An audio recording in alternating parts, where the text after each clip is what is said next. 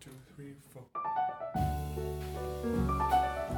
What is the purpose of education and leading an examined life? How are we educating students for the future in this age of AI and the rapidly changing workplace? What is the importance of the humanities? In this conversation, Mia sat down with Michael S. Roth, the president of Wesleyan University and a Wesleyan graduate himself. He's been a professor in history and the humanities since 1983, was the founding director of the Scripps College Humanities Institute, and was the associate director of the Getty Research Institute. His scholarly interests center on how people make sense of the past, and he has authored eight books around this topic, including his latest, The Student A Short History. And now, their conversation. Michael S. Roth, welcome to the Creative Process and One Planet podcast. Thank you. It's good to be with you. So, we're passionate about education and lifelong learning here at the Creative Process, and we've really been enjoying uh, The Student A Short History. And of course, this is something that uh, you write about. Uh, tell us a little bit about your background and what brought you to write this book. Well, I'm the president of Wesleyan University, and I've been the president here since 2007. Before that, I was the president of California College of the Arts. All the while, I've been teaching uh, while I've been president, and then I was a professor. So I guess I've been teaching college students since 1983 or a little bit before. And then as a kid, I was a tutor in high school and, and college. So I've always enjoyed working with students. And I guess I realized at some point that's because I enjoy being a student. The joy of teaching for me is learning new stuff from the students I work with. And so I've found in the last many years that the process of being open to discovery, to learning new things, finding out the old things you thought were wrong, or sometimes finding out they were right, but that's in my case less common, that that's just a, a joyful way of living for me. And a few hmm. years ago, I began writing about education more directly because of my job, I guess, as president. I, am a historian, I'm an intellectual historian, and my first few books were about how people make sense of the past and do a lot of teaching around memory and trauma and ideas around history and memory. But a decade or so ago, I started getting interested in taking the small pieces of writing I was doing on education and doing something a little bit more substantial. I wrote a book called Beyond the University why liberal education matters. That was a lot of fun for me because my other historical work was in Europe and mostly in France and some on psychoanalysis, but writing about liberal education and trying to articulate a, pragmatic view of liberal education in an American context was a, both a great challenge and, and lots of fun. That book came out almost 10 years ago with Yale University Press. And then I worked on another one called Safe Enough Spaces. Uh, it's about political correctness and free speech on college campuses. And then my editor at Yale, a wonderful Jennifer Banks, herself a great author, she said, I have this idea about uh, doing a book about the student. And I think you're the guy to write it. I thought about it. I was working on another book actually at the time. And I thought, well, if I do it, I'll do it historically because that's the kind of way I think. And I wrote a proposal for Yale about an examination of the idea of the student from its ancient roots to its contemporary practices. And they liked the proposal, so I wrote this book. And it, again, it was a lot of fun because I had to learn so much. It, it, it starts off with uh, an examination of three iconic teachers Confucius, Socrates, and Jesus. And I look at the ways in which each of those teachers encouraged a certain kind of student. In con- the case of Confucius, the student as follower, someone who will take on the path that you've developed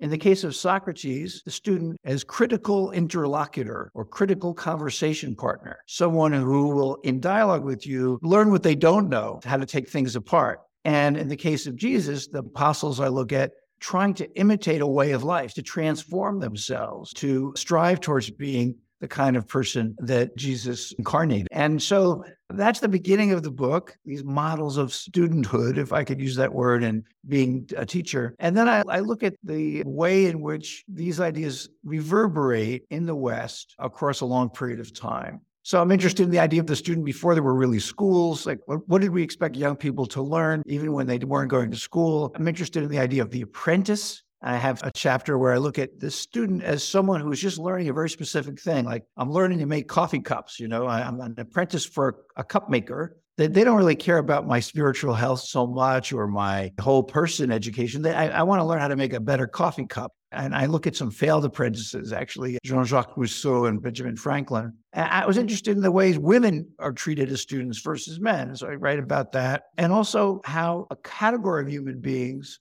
existed in the early modern period that couldn't be students. They weren't allowed to be students because if they were students, it would violate all the other rules about them. And those were enslaved peoples. When people are enslaved, they're denied the very possibility of learning. And so I, I, write about these philosophers who otherwise were quite astute, how they bent themselves into contortions to deny the possibility that enslaved Black people could learn, could be students. So that's all in the pre modern period.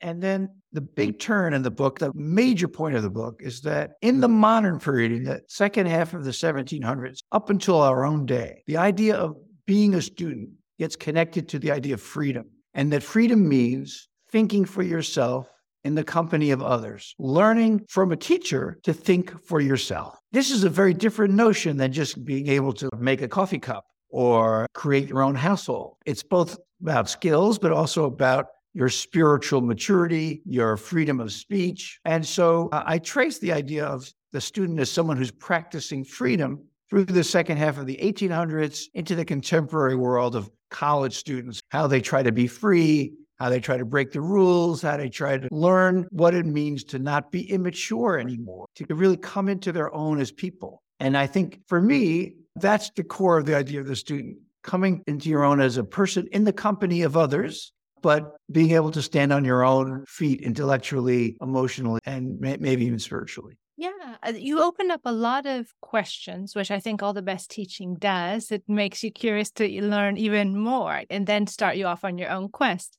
I want to, of course, address some of those questions because you're talking about the very foundation of learning and what's the purpose of learning.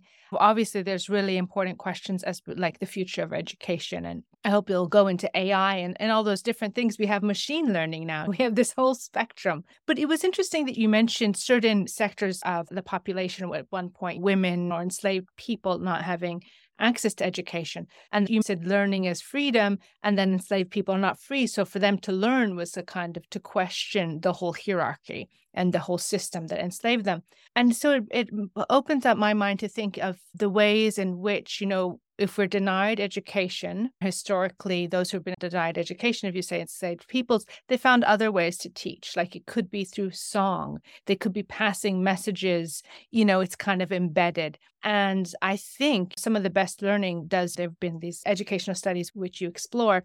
Some of the deepest learning happens in those formative uh, times, like would you say mother and child, when we're playing, learning is a form of play and joy, and what that adds to the learning process and making it really memorable. Yeah, well, there are different ideas of this over the uh, ages, of course. We now know that people learn in all kinds of ways. And from my perspective in the book, I'm, I'm really interested in how sometimes people learn to follow a path, how sometimes they learn to be critical, and sometimes they learn to imitate. And that can happen in play, it can happen in training, it can happen in all sorts of ways. And the goal in the West, in the pre modern period, was that the person would eventually become independent enough to set up their own life. And that meant, you know, to make a living really, or to have your own children and to be part of a community, to integrate into a village or a town. I go over just some of the educational theories that grew up around these issues over time. Some of them arguing that a, a, child always learns by experience, that we're blank slates, and that we just acquire knowledge or inhabit through experience. Others thought, no, you're born with certain equipment, like a seed that blooms in the person. In the 1700s, there's definitely an effort to think about how a, a young person can learn without being indoctrinated. And that's already happening in the in the 1700s. Prior to that, you, you were kind of expected to be indoctrinated. Not everyone, not all the time, but the idea was that you would learn to follow the rules your parents and their generation followed. By the time you get to the 1700s, it's just a much deeper reservoir of discourse about learning without having to follow someone else. And for someone like Rousseau, that comes certainly through play. That a good teacher sets things up so you discover things on your own. You think you're doing it on your own. Teacher may choreograph it somewhat, but you're discovering things on your own. Very different from getting drilled by an instructor to remember something. But I do think certainly throughout this period, informal learning is absolutely crucial for young people and not just young people, right? That we continue to learn in all sorts of ways that are indirect or informal. There are lots of theories over this long period of time that try to account for the fact that people seem to learn a lot at a certain point in their lives and then get solidified in their thinking and not take in too many new ideas as they get older. And we may talk about this a little bit later, but the notion of the perpetual student, which I'm very fond of, is the person who doesn't fall into that trap. That the perpetual student is the person who continues to be surprised by the world and learns new things and is encouraged to keep their mind so open that they're able to develop new habits of spirit and of, of mind. Yeah. And I think, I mean, I love learning for learning's sake and the joy of learning, which I tie to creativity, being able to make then something out of what I learn. Uh, but I think it's also just smart to, as we uh, face these uh, new challenges of this century, we need to have adaptive intelligence. And that means being a perpetual learner because the landscape is changing and we have to constantly be adapting to our environments. So I think it's important to go back and you've touched on this, of course, just ask even the basic questions while we're learning about the world, just basic questions to bring it back to finding out who am I? Am I learning to take my place in an economic model? What is the purpose of learning? And what is intelligence? And what do we mean then by creative intelligence versus, you know, mm-hmm. processing speed? What is imagination? in what is consciousness? These are all these questions that we're asking ourselves now, especially as we face the promises and risks of new technologies like AI and automation. Yeah, uh, there's definitely a shift that occurs in the West from education is really giving you the ability to take your place in society to education as being able to create your space in society. And so, for most of human history in the West, the education was to show you where you would fit in. And you may have had a couple of options or not, but you were going to fit in. And you were educated in such a way as to enable that fitting. And in the modern period, that changes. It's less about fitting in than it is about opening a space for flourishing or for creativity or for freedom. And I spend a, a, fair amount of time in the book on college students and those privileged uh, folks who, you know, get to extend their formal education in ways that are supposed to open themselves up to a creativity transformation and eventually participation in the system that creates their schools in the first place. Now, that participation can be very critical. I, I write about the times in American higher education when college students rebel against the system they're being educated to join. I spend uh, some time, especially on the 1960s, in the United States, in which the education becomes anti integration, anti establishment, and how exciting and vital a period that was, but also short lived in, in many respects. So the pressure these days, as you suggest, is that the student, as someone who learns to think for themselves, is confronted with tools of thinking, especially generative language models of artificial intelligence, tools of thinking that will do it all for you. And so, what does it mean to be a student if what you learn to do is simply ask a machine better questions? Is that a step forward or step backward in the idea of the student? I tend to think it, it, it's too early to know, but I do fear that it could be a step backward in the following sense that the tool can take over for us our thinking. I, I tell my students uh, in my class this semester that you, you, you don't want to outsource your thinking. But that's like outsourcing humanity. But some of them do want to outsource their thinking because thinking is hard work, strenuous, and maybe you would rather not do that.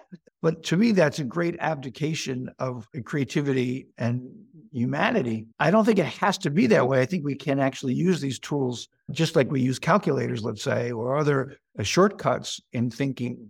And we will for sure. I don't think there's any putting that genie back in the bottle. But I, I do worry that we now have this enormous temptation to stop thinking, to stop learning, and to just provide prompts to a machine that'll do it for us. You know, it's like the the Garden of Eden story all over again. AI is that tree of knowledge. You can just take it.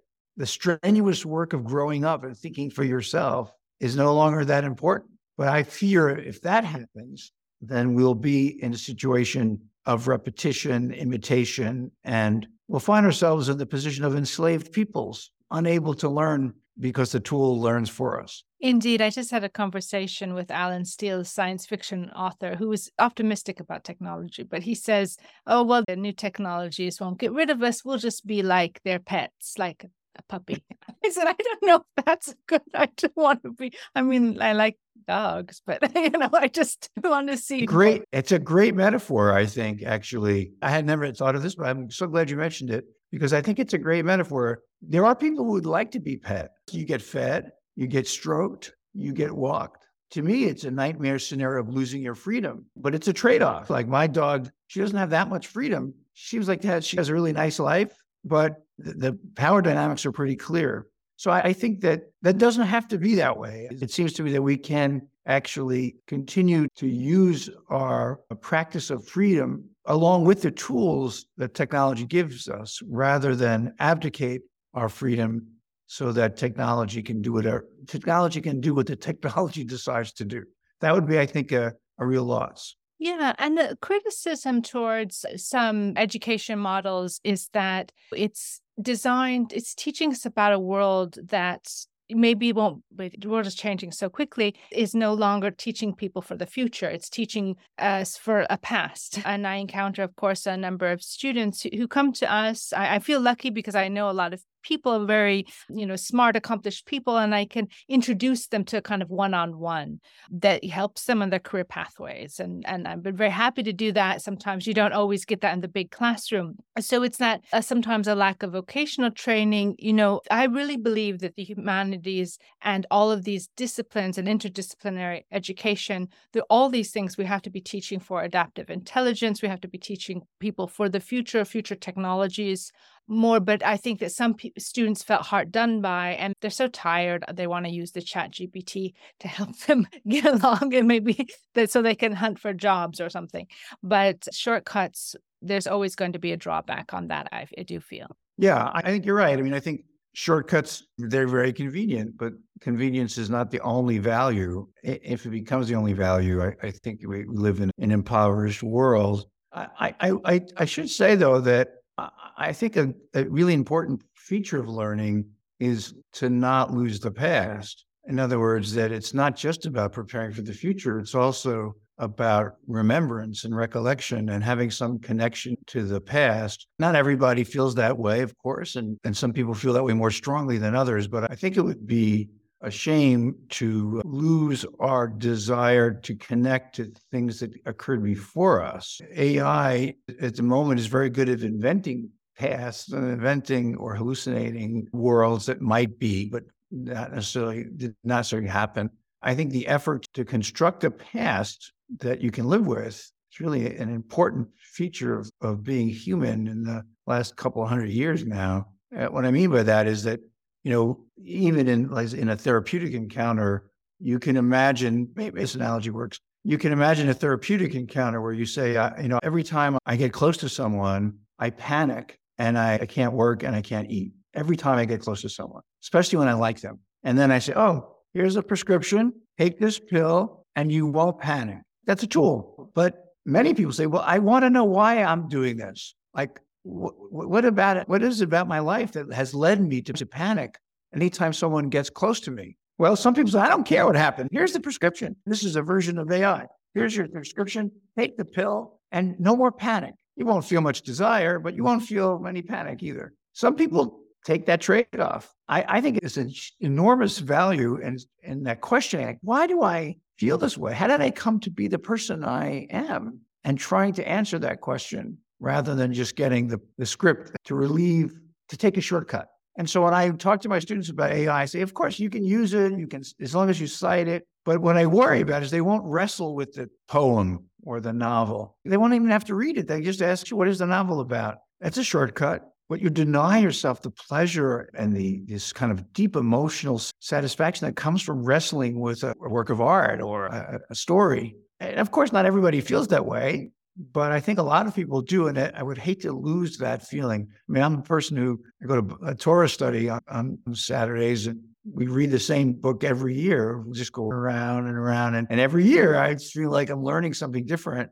I could just ask for a summary, then I would not engage in this very human practice of wrestling with an, a text or an image or a work of art to, to generate meaning from it. Yeah, you really speak of, you know, there's experiential learning. It's the journey, it's the search and not the arrival. Because then we could just take a plane there, but we could walk on foot and we can discover the landscape and the cultures and we could pass through history and time and stories.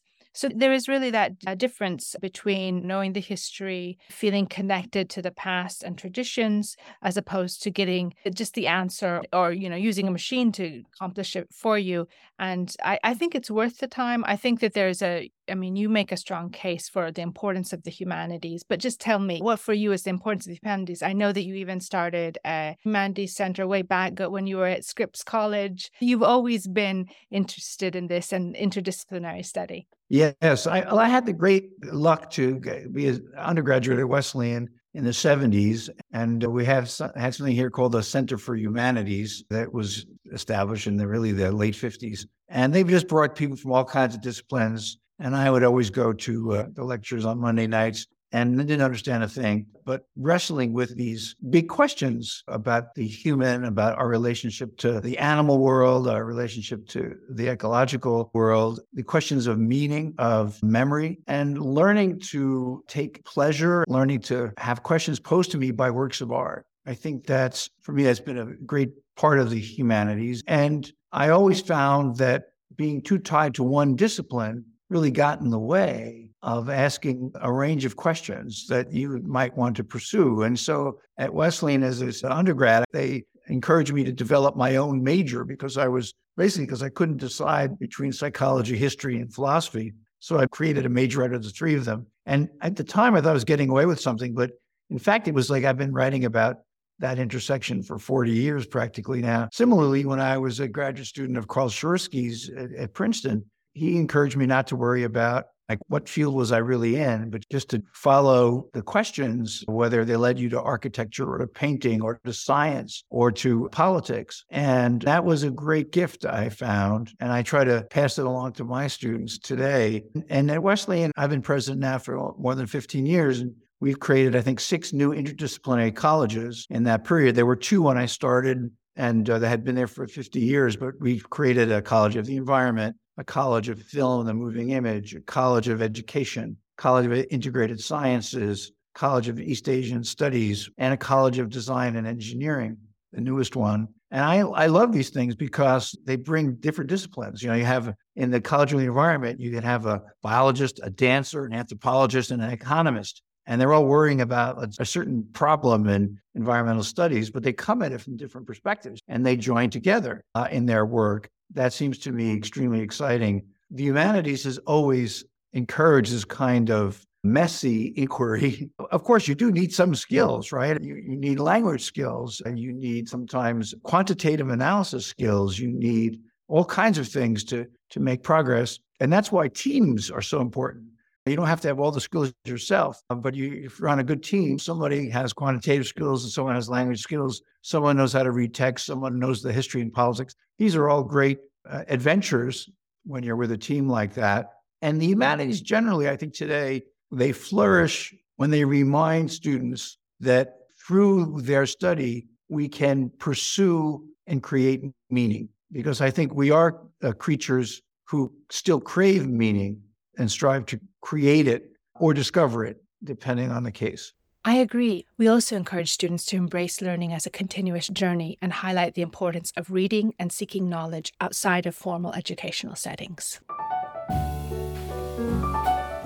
This conversation between me and Michael is one that I think rings on a lot of college campuses today. Students pursuing their degrees are often questioning the value of their education, of learning, of even asking questions as they prepare to go out into the world, a tension that I think AI and new technologies only make harder to face. The idea of outsourcing your thinking is an attractive one. I see it in my friends' faces when they charge themselves from class to work and back to class in their seemingly endless cycles, and it's easy to forget the joy in learning. But what I think Michael and Mia do so well is that they don't reject the convenience that comes with AI. They invite you to think about your value system, whether convenience really is what we should do most important. They invite you to enjoy the journey, to enjoy being a lifelong learner. And when I look at it that way, I can be excited about spending hours in books and arts and history. I can be excited about being a lifelong student. It makes me excited to be one now.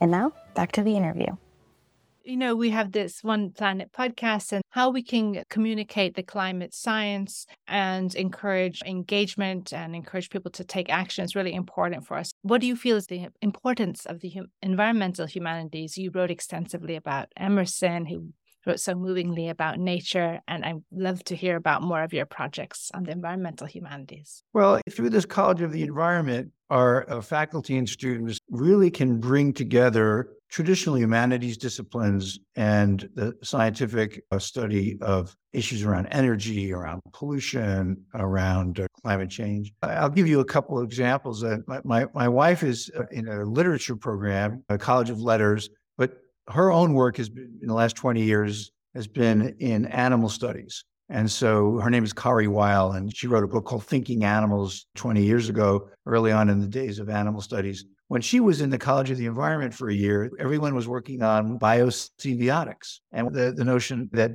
how do different kinds of life forms communicate with each other and communicate with us? What are the signals that animals send to each other? How do trees signal to each other? How do birds song? How is it a form of language if it is a form of language? And so they had writers and artists and scientists all working together on this problem of kind of interspecies communication and what does communication in nature look like if you break out of the narrow human centric uh, perspective. We've also done a, great project with artists like new landscapes, uh, like landscape artists. But one I'm thinking of especially is with a woman named Allison Orr, who's a choreographer, I guess based in Texas mostly. And what she does is she works with people who work in everything from sanitation to water and power, and they choreograph their work environment. They did choreography based on their work environment in relation to environmental concerns. And when I first heard about this, I thought, this is never going to work with these, you know, I know these, the, the guys who are working down in water and power in Middletown, but I tell you, they, they did a huge festival down at the river highlighting environmental issues. And people who were cleaning pipes or driving trucks or taking care of flood control, they all became artists as part of this piece. And so what you get there is this intersection of the humanities and the arts and the environment, I think, in very powerful and memorable ways. I think that it's really important that everyone has the capacity to be an artist and everyone is creative in their own way and especially when you honor people who might be doing essential work or uh, they don't see themselves as being artful but then they understand wow there is actually uh, a grace and a rhythm to all these things. It's it's so true. Actually if you cover your ears and you watch people like walking you can see their choreography. So i dance and so i appreciate that. Yes i'll give you this one one example that comes to mind. And just what you're saying. There is this a man here who's been custodian for a long time. And in this piece, he was washing a window and he chose the music. And it was during COVID. So the audience was outside watching him from the outside. And he's cleaning the window. And it was this beautiful John Coltrane piece. And it was so powerful. And I think for him also ennobling, you know, this is his work. And it was beautiful. If you put yourself in the right frame of mind, you saw how creative it was and how essential it was. And Allison, I mean, she's just a genius at teasing these things out, especially when people say, I, I don't, I'm not an artist. And I said, well, actually, you know, you can be an artist. You are an artist. Yeah, that's important. I think that it gives us, uh, particularly when we talk about the challenges that we face, you know, number one big one is the climate change we have to feel ennobled because it's going to be a struggle. It's going to be sacrifices to get, you know, we have a finite resources on this planet and we have to manage them well. But if you can feel that there's something, you take pride in it, there's something beautiful. There's also something beautiful in minimizing our consumption. And there's something, you know, pairing back to this so you appreciate and you value what is essential it's, it, it's so important i liked hearing about the biosemiotics because i think that a lot of um, people who are creating robotics and technologies they study this you know architects yeah. Study the natural world to see and you look at the natural world and you see like a flower in fact is, is smart you know it opens its its petals when the sun is out it collects energy and it closes it turns to where it can get energy and we now as we think about the future of cities we're like talking about intelligence and learning, our buildings, new buildings, are getting smart. Our objects, the things that we own, our homes, are getting smart. Or we're, you know, those of us who are living in newer uh, buildings, we have not just the potential to be lifelong learners, so does everything around us. So, this is a strange thing. We're teaching our objects.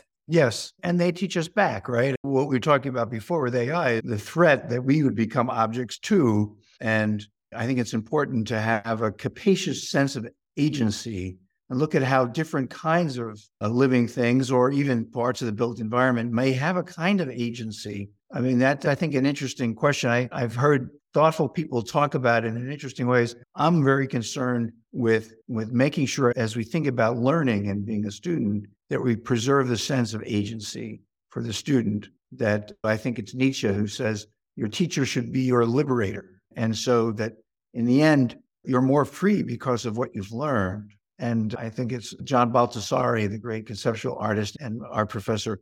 People said to him, John, you had all these great students. And how did you learn to be a great art teacher? And he said, teaching art means learning how to get out of the way. I, I think that's when the, the agency or freedom of the student can really be practiced. Indeed, we're in this formative period. And I think that there also there's that responsibility, and you must feel that as an educator as well. This ethical and moral responsibility. What can we as educators or as institutions, how can we help nudge if as long as we're on this topic of technology, how can we help ensure that, say, the humanities are part of that design process? And how are our human values, our humanistic values implanted in that, not just so that, you know, these new technologies make the technologists money, which fine, we live in a capitalist society, but how can we ensure that they really reflect the values? They're not just built for the technologists, it's the users. How do they define who we are, help us live more fulfilled and happy lives, and retain the balance with the planet? Yeah, it's a great question. We, we started this College of Design and Engineering study uh, in part to make sure that this process of design and engineering is not divorced from humanistic uh, inquiry, humanistic values. Some of my colleagues thought, how could you have engineering in a liberal arts college? And my view was, having come from an art school where we did design engineering, that you don't want to isolate yourself as a humanist from technology and design engineering. You actually want to be in conversation with them, that it can be productive and powerful. But if we in the humanities isolate ourselves from the practical world and from the built environment, I think we will uh, squander the power of the humanities. I think the power of the humanities comes from its ability to be in dialogue with the development of technology, to be in dialogue with politics, to be in dialogue with economics, as well as for the in depth study of texts and images and objects. And you come from an educational family. You already mentioned your wife. Tell us a little bit about your background. I'm the first generation in my family to go to college. My father was a furrier. He made fur coats, and his father was a furrier. So when I grew up, I used to go to work with my father in a factory that made coats in New York City. And, you know, we called the schmata business. And he actually b- bought and sold used fur coats and repaired them. And my mother sold clothes in the basement of her house to make extra money. I don't know, that was not exactly proper. And I went to college. I mean, my parents didn't know anything about college at all. In fact, my first uh, semester at Wesleyan, I had never met anyone who had been to a private school who hadn't been kicked out of the public school. So I met all these fancy kids who had gone to Exeter and Choate and Hotchkiss. And I thought, oh, you poor kids, you all got kicked out of your schools. And of course not. They were fancy people.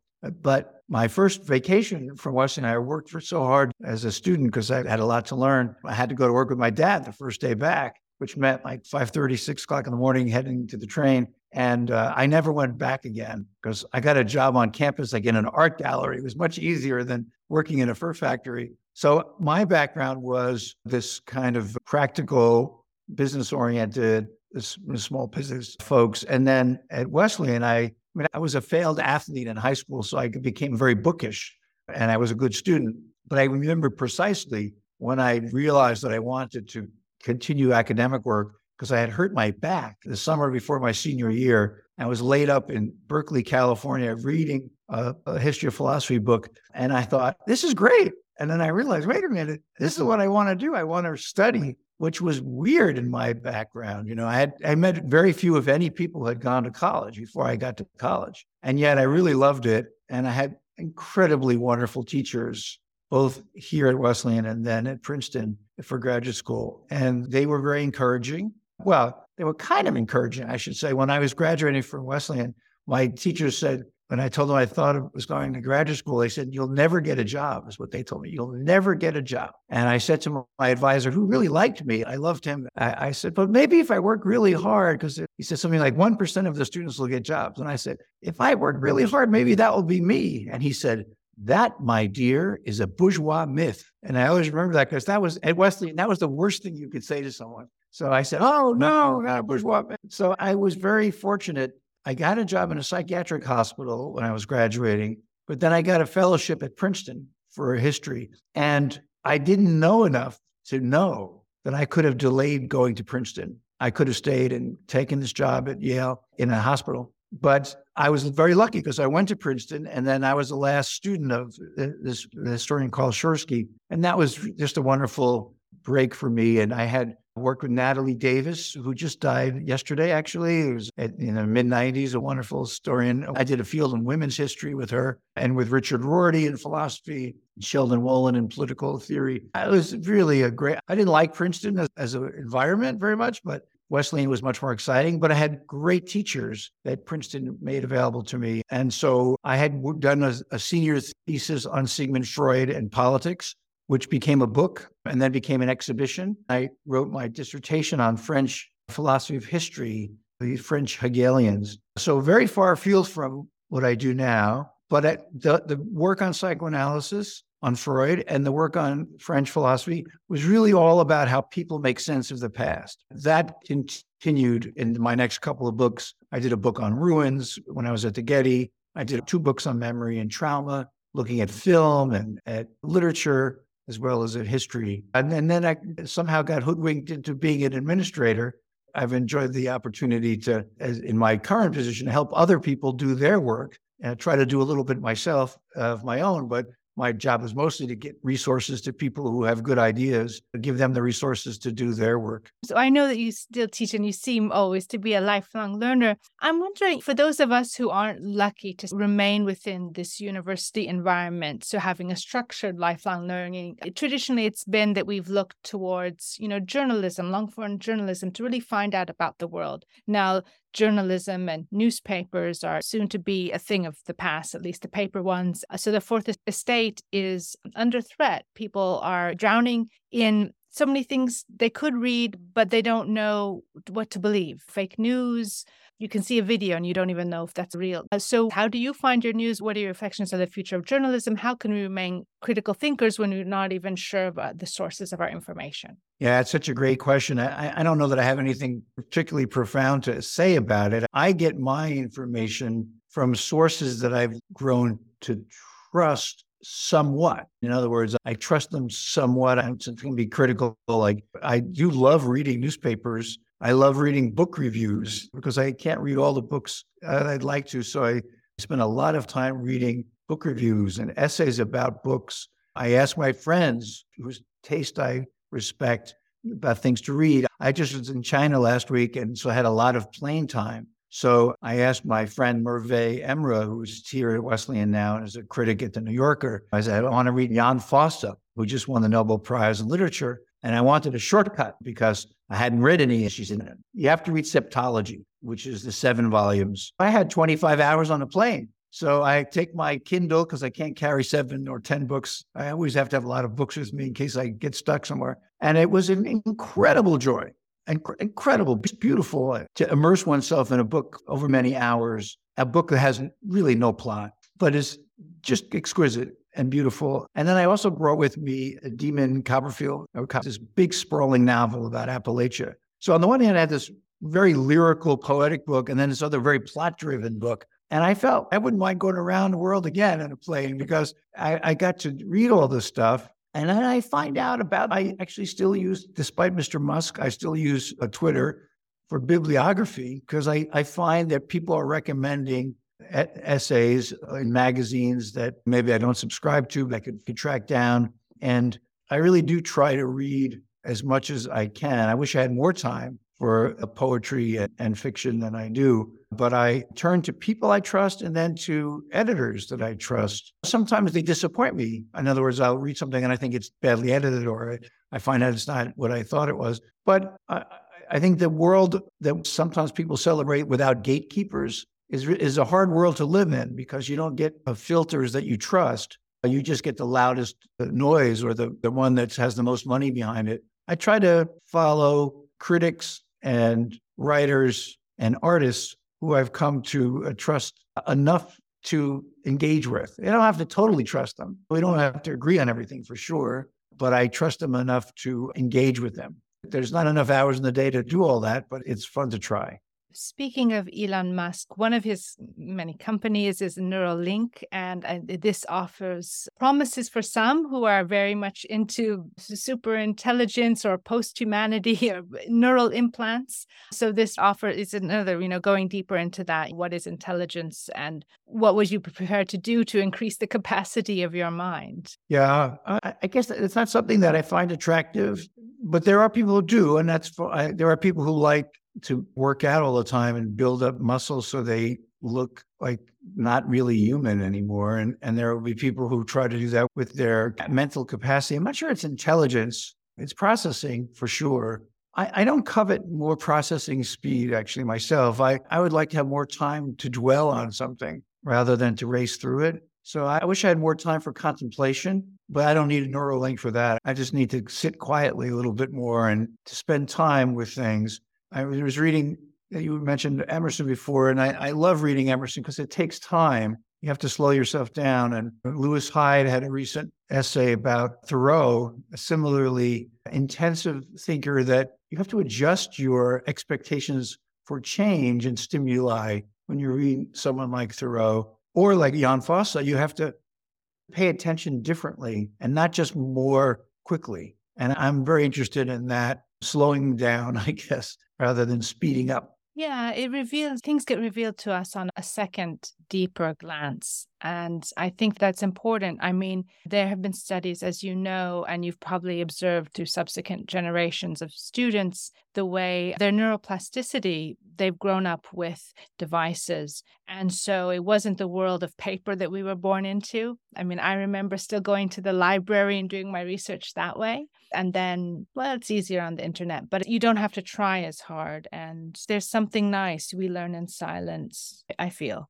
Yeah, no, I, I think so. I, I, teach a course on philosophy in the movies. I've taught it forever, for 30 years, uh, and mostly old films. And I used to bring them on a laser disc, you know, and these are films they wouldn't be able to see without me. So I felt very virtuous. Now, of course, they can see whatever they want, but they, they haven't seen these old films from the 30s and 40s. And one of their first reactions is they're not fast enough or they don't seem realistic because they're used to a certain kind of Hollywood style. And at first, I just despaired about this because these are great works of art in my view, and it's hard for the student to access them. But in fact, with a little encouragement, that's my job as a teacher, they really grow to appreciate these. They have to slow themselves down, they have to change their expectation. But they're 20 years old. They can do that if you encourage them to do it, teach them to do it. And so I, I do have a lot of hope that young people will uh, find ways to access different, different registers of meaning and not just the ones that are sent to them in the most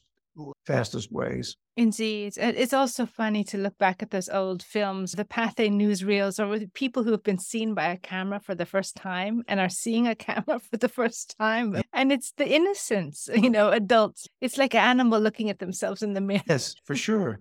Universities that become politicized spaces. You wrote about uh, safe enough spaces. I mean, there's critical race theory. People question the canon. What is the canon? What? So, what are your reflections on including a diversity of voices and also managing? managing these different yeah, I wrote this book, Safe Enough Spaces, because I do think it's important for students to develop resilience and to be able to deal with ideas that they find uncongenial and not just to expect to be protected from those ideas. Uh, I also think they should be protected from harassment and from intimidation, but not from offensiveness or inappropriateness or from disagreement. I have many students who come here expecting protection, but they quickly learn, most of the time, they quickly learn that protection is a very a dubious virtue, that it infantilizes them and makes them weaker, actually, than they would be otherwise, and makes them more dependent on protectors than they should be.